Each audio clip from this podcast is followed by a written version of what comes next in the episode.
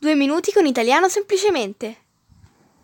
Allora, l'episodio di oggi ha a che fare con le decisioni e anche i dubbi.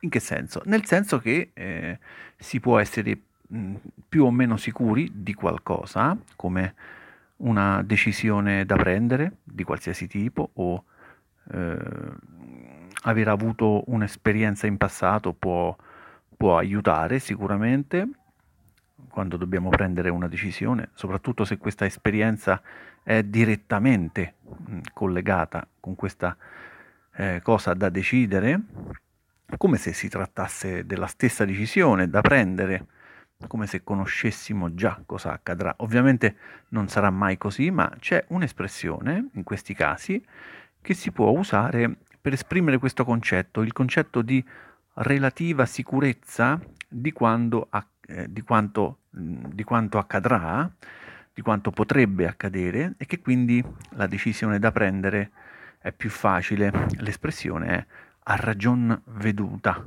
a ragion veduta.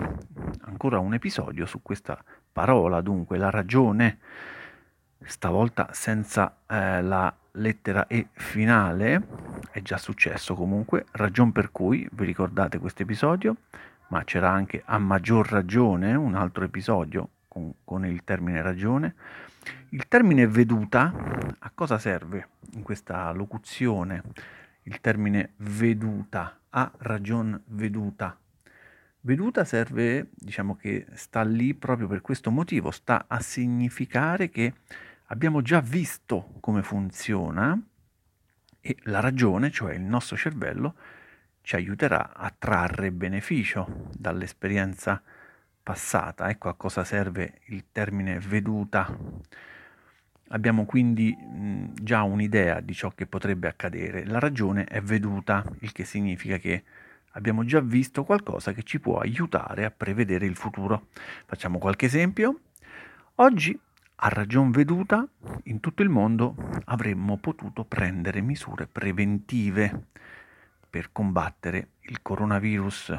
Già, eh, vale a dire se avessimo saputo ciò che sarebbe mh, mm, successo, ciò che è poi accaduto, beh, avremmo agito diversamente, avremmo potuto limitare maggiormente il contagio.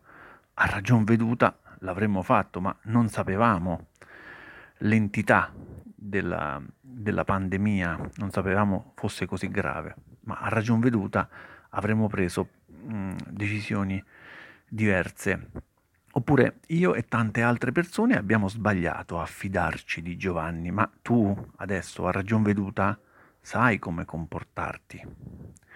Cioè tu adesso sei in una condizione diversa, tu sai cose che noi non sapevamo, noi abbiamo sbagliato, ma tu sulla base delle esperienze da noi vissute, esperienze che tu hai potuto vedere con i tuoi occhi, sulla base delle esperienze quindi mh, mm, da noi vissute, mh, mm, considerate queste nostre esperienze, saprai meglio, meglio di noi, come comportarti.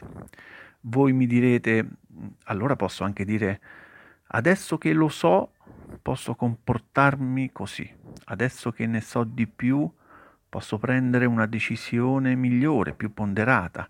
Siccome adesso eh, conosciamo meglio il problema, possiamo risolverlo. Certo, in teoria potete usare anche queste frasi, ma non sono molto eleganti, ecco come frasi. Poi la locuzione a ragion veduta si adatta bene a molte circostanze diverse e difficilmente troviamo un'espressione equivalente sempre valida.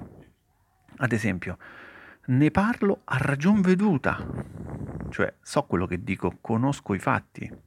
Decideremo a ragion veduta, cioè decideremo quando sapremo come fare. Fidatevi di noi, parliamo a ragion veduta, cioè fidatevi di noi perché abbiamo dei motivi validi per sostenere le nostre idee. Pensavo che tu parlassi a ragion veduta. Ok? Dai il senso dell'affidabilità, parlare a ragion veduta, anche il senso dell'esperienza, ma bisogna anche saper distinguere la ragion veduta con, ad esempio, la cognizione di causa, espressione simile che però vediamo nel prossimo episodio. Infine mi raccomando bisogna dire e scrivere ragion e non ragione, proprio come abbiamo fatto con l'espressione ragion per cui eh, nell'episodio 176. Adesso ripassiamo alcune puntate precedenti. Sono rimasta impressionata dall'efficacia delle frasi di ripasso. Vero, sono un supporto notevole per rinfrescare la memoria. Anche il nostro apporto però è importante, no? Ragazzi, a proposito, andiamo in Italia quest'estate? Inizio ad essere insofferente a casa mia. Oppure avete paura del virus? Io non sono pronto a raccogliere la provocazione.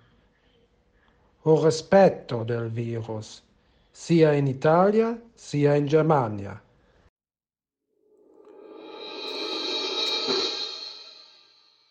Due minuti passano subito, non è vero?